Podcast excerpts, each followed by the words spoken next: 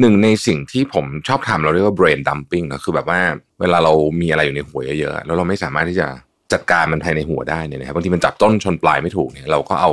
การเขียนเนี่ยออกมานะครับในการถ่ายทอดออกมา แล้วก็หลายครั้งเราหันไปทำงานง่ายๆ ที่ควรจะไม่ทำแทนงานสำคัญ เพราะว่ามันทำได้ง่ายกว่านั่นเองเมื่องานสำคัญยังไม่เสร็จแน่นอนว่าความกังวลมันไม่ได้ไปไหนนะครับแล้วไหนจะงานเล็กๆน้อยๆเข้ามาอีกงานด่วนเข้ามาอีกเนี่ยมาถึงตรงนี้เราจะสงสัยว่าทำไมสมองเราถึงจดจ่อกับสิ่งที่ยังไม่ได้ทำขนาดนี้นะครับ เราเรียกสิ่งนี้ว่า Mission to the Moon Podcast รอ t ธออยู่บ่าย มาสร้างโอกาสใหม่ให้กับแบรนด์เดิมกับคอร์ส Rebranding for Entrepreneurs ที่จะสร้างแรงบันดาลใจและให้ความรู้เรื่องการรีแบรนด์กับเจ้าของธุรกิจ สมัครหรือรับรายละเอียดเพิ่มเติมได้ที่ line oa at mission to the moon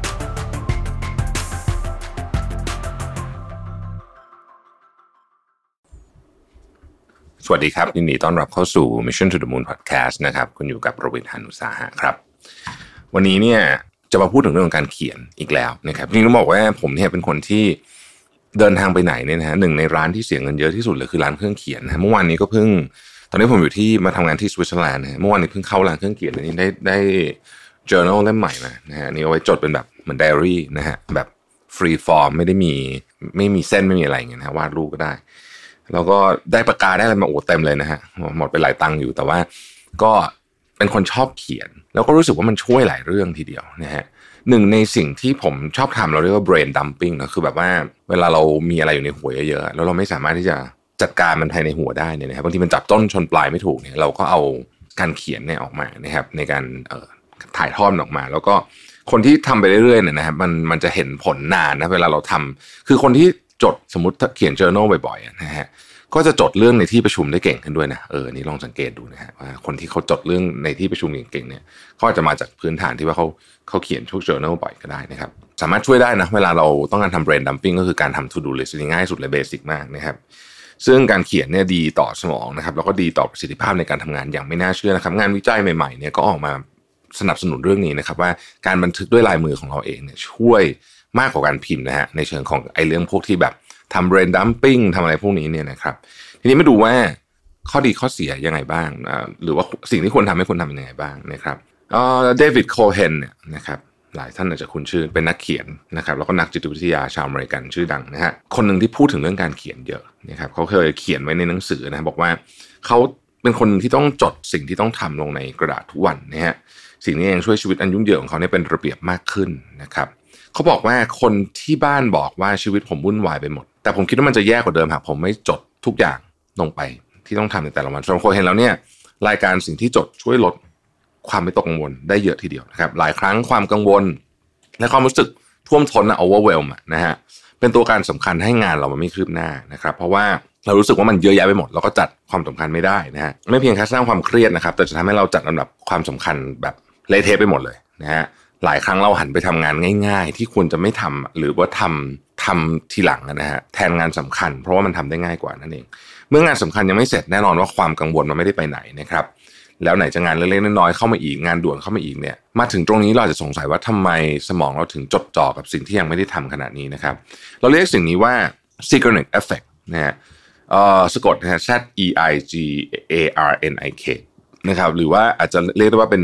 การที่คนเราต้องจำสิ่งที่ต้องทำได้มากกว่าสิ่งที่ทำเสร็จแล้วเนี่ยนะฮะในการศึกษาเนี่ยผู้วิจัยได้สังเกตถึงพนักงานเสิร์ฟในร้านอาหารว่า สามารถจำเมนูอาหารก่อนและหลังเสิร์ฟได้ดีแค่ไหนนะครับพบว่าส่วนใหญ่จะจำรายการที่เสิร์ฟไปแล้วเนี่ยแทบไม่ได้เลยนะครับ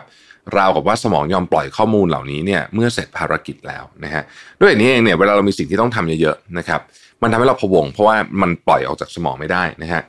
เราจะแก้ไขอย่างไรในเมื่อเราไม่ยังยังไม่สามารถทำทุกอย่างเสร็จได้ในตอนนี้คำตอบก็คือว่าการเขียนลงมาเนี่ยช่วยในในในแง่นี้นะครับมันมีงานวิจัยจากอีกมหาวิทยาลัยนึงคือ Wake Forest นะบอกว่าการจดสิ่งที่ต้องทำเนี่ยนะลงในกระดาษเนี่ยช่วยให้เราวิตกกังวลน้อยลง ไม่แพ้การทำงานเสร็จแล้วเลยนะครับในงานวิจัยเนี่ยได้ให้ผู้เข้าร่วมทดลองนะครับทำกิจกรรมอุ่นเครื่องก่อนเริ่มทำภารกิจหลักนะครับ โดยพบว่าหากพวกเขาเนี่ยทำกิจกรรมอุ่นเครื่องไม่สำเร็จแล้วต้องทำภารกิจ จริง ๆ ต่อเนี่ยมันจะทำงานได้ไม่ดีนะครับอย่างไรก็ตามเนี่ยเมื่อผู้เข้าร่วมทดลองได้มีโอกาสจด แล้ววางแผนการทำกิจกรรมอุ่นเครื่องต่อให้เสร็จ โดยยังไม่ได้ทำจริง ๆ คือแค่จดออกไปเนี่ยนะ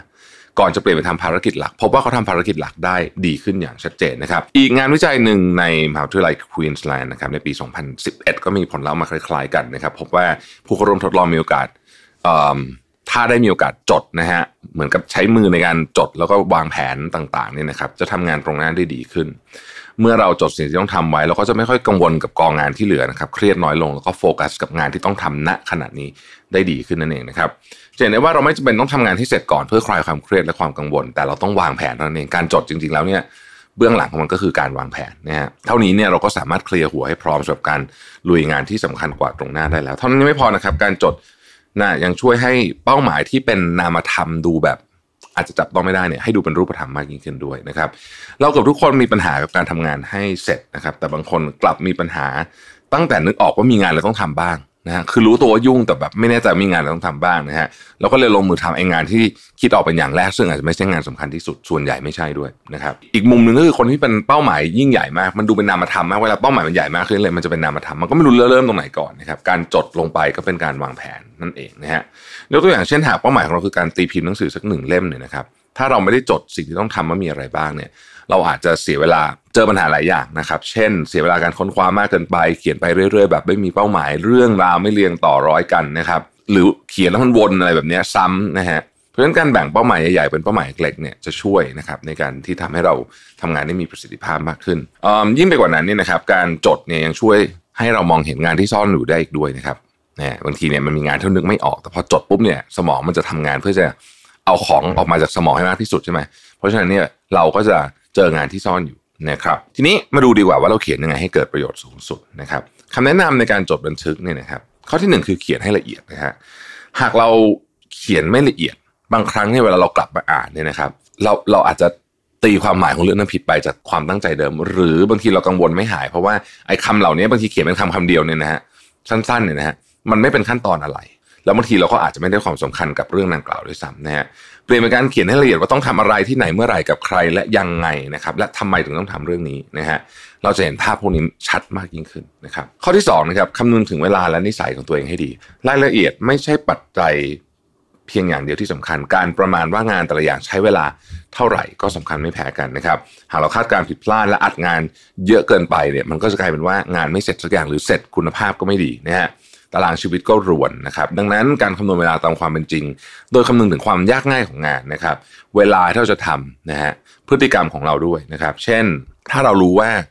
สมองเราตอนบ่ายๆมันจะเบลอๆนะฮะเราก็จะต้องเพิ่มเวลาให้งานก้อนนั้นสักนิดหนึ่งเมื่อตารางออกมาใกล้เคียงความเป็นจริงที่สุด เราก็บริหารจัดการเวลาได้ดีขึ้นนะครับ ข้อที่ 3 แบ่งงานใหญ่ๆออกเป็นงานเล็กๆโอ้นี่สำคัญมากเลยคือ เป้าหมายทุกคนเนี่ยมักจะใหญ่เสมอนะฮะแต่ว่ามันต้องทำทีละอย่างเพราะเราไม่สามารถจะทำทุกอย่างพร้อมกันได้ดังนั้น การแบ่งเป้าหมายใหญ่ๆออกเป็นขั้นตอนเล็ก ๆ เนี่ยจะช่วยให้เราเห็นภาพมากขึ้นด้วยว่าเราต้องทำอะไรเสร็จในวันนี้นะครับ และที่สำคัญจะช่วยให้ให้มีแนวโน้มที่เราจะทำโดยไม่ผัดวันประกันพรุ่งมากขึ้นด้วยนะเพราะบางทีมันถ้าเป้าหมายมันใหญ่เกินไป เราจะรู้สึกท้อเราก็แบบไม่ทำดีกว่าอะไรแบบนี้นะฮะข้อที่ 4 คือเลือก งานที่จะทำในแต่ละวันให้ดีนะครับ การเขียนสิ่งที่ต้องทำในแต่ละวัน เยอะเกินไปก็ไม่ดีนะฮะเพราะฉะนั้นเนี่ยเราต้องเลือกให้ดีจอร์แดนแอดคินรองศาสตราจารย์ภาควิชาการตลาดที่ดุกเนี่ยกล่าวไว้ว่า ยิ่งเขียนสิ่งที่ต้องทำมากเท่าไหร่นะครับ ถ้ามันเยอะจนเกินไปเนี่ยนะฮะมันจะสร้างปัญหาระหว่างเป้าหมายแต่ละอันของเรานะดังนั้นในสิ่งที่ต้องทำรายวัน ควรจะต้องเขียนสิ่งที่ต้องทำวันนั้นจริง ๆ เพื่อป้องกันไม่ให้งานเยอะจนเกินไปจนเป็นปัญหา ส่วนไอ้ที่มันทำเมื่อไหร่ก็ได้เนี่ยนะฮะ เราอาจจะจดไว้ในรายการแยกที่เรียกว่าสิ่งที่ต้องทำยามว่างนะครับไทยอินขายของสักหน่อยนะฮะหากใครกำลังหาตัวช่วยในการจัดการชีวิตผ่าน To Do List เนี่ยนะครับปีนี้นะฮะ Mission to the Moon ก็กลับมาอีกครั้งพร้อม Planner เราทำ Planner ทุกปีนะครับเป็นธรรมเนียมของ Mission to the Moon เป็นอีเวนต์ใหญ่เลยของ Mission to the Moon นะฮะ Mission to the Moon ปีนี้กลับมาในธีมของ Mission to the Moon Retreat Planner 2023 นะครับ Planner ที่ช่วยคุณเขียนสิ่งที่ต้องทำในแต่ละวันได้อย่างเป็นระเบียบ ช่วยจัดตาราง ให้ชัดเจนมากยิ่งขึ้นพร้อม ๆ กับพื้นที่ให้คุณกลับมาพักใจด้วยนะฮะเรามีเซสชั่นการรีทรีตด้วย แล้วก็ทำให้โฟกัสกับตัวเองได้มากขึ้นนะครับผ่านฟังก์ชันต่างๆ มากมายใน Planner ไม่ว่าจะเป็น To Do List Half Year Goal Setting Half Year Goal Check นะฮะ Mood Tracker นะครับอันนี้เป็นอันที่ผมใช้แล้วผมชอบมากเลยนะฮะ Weekly Preview and Reflection นะครับแล้วก็ต่างมีอีกเพียบเลยนะฮะโดย Planner ของเราปีนี้เนี่ยมีได้ทั้งหมด4สีนะครับคือสี Navy เป็นสีคลาสสิกนะฮะแล้วก็สี Dark Green นะครับสี pink แล้วก็สี beige นะฮะ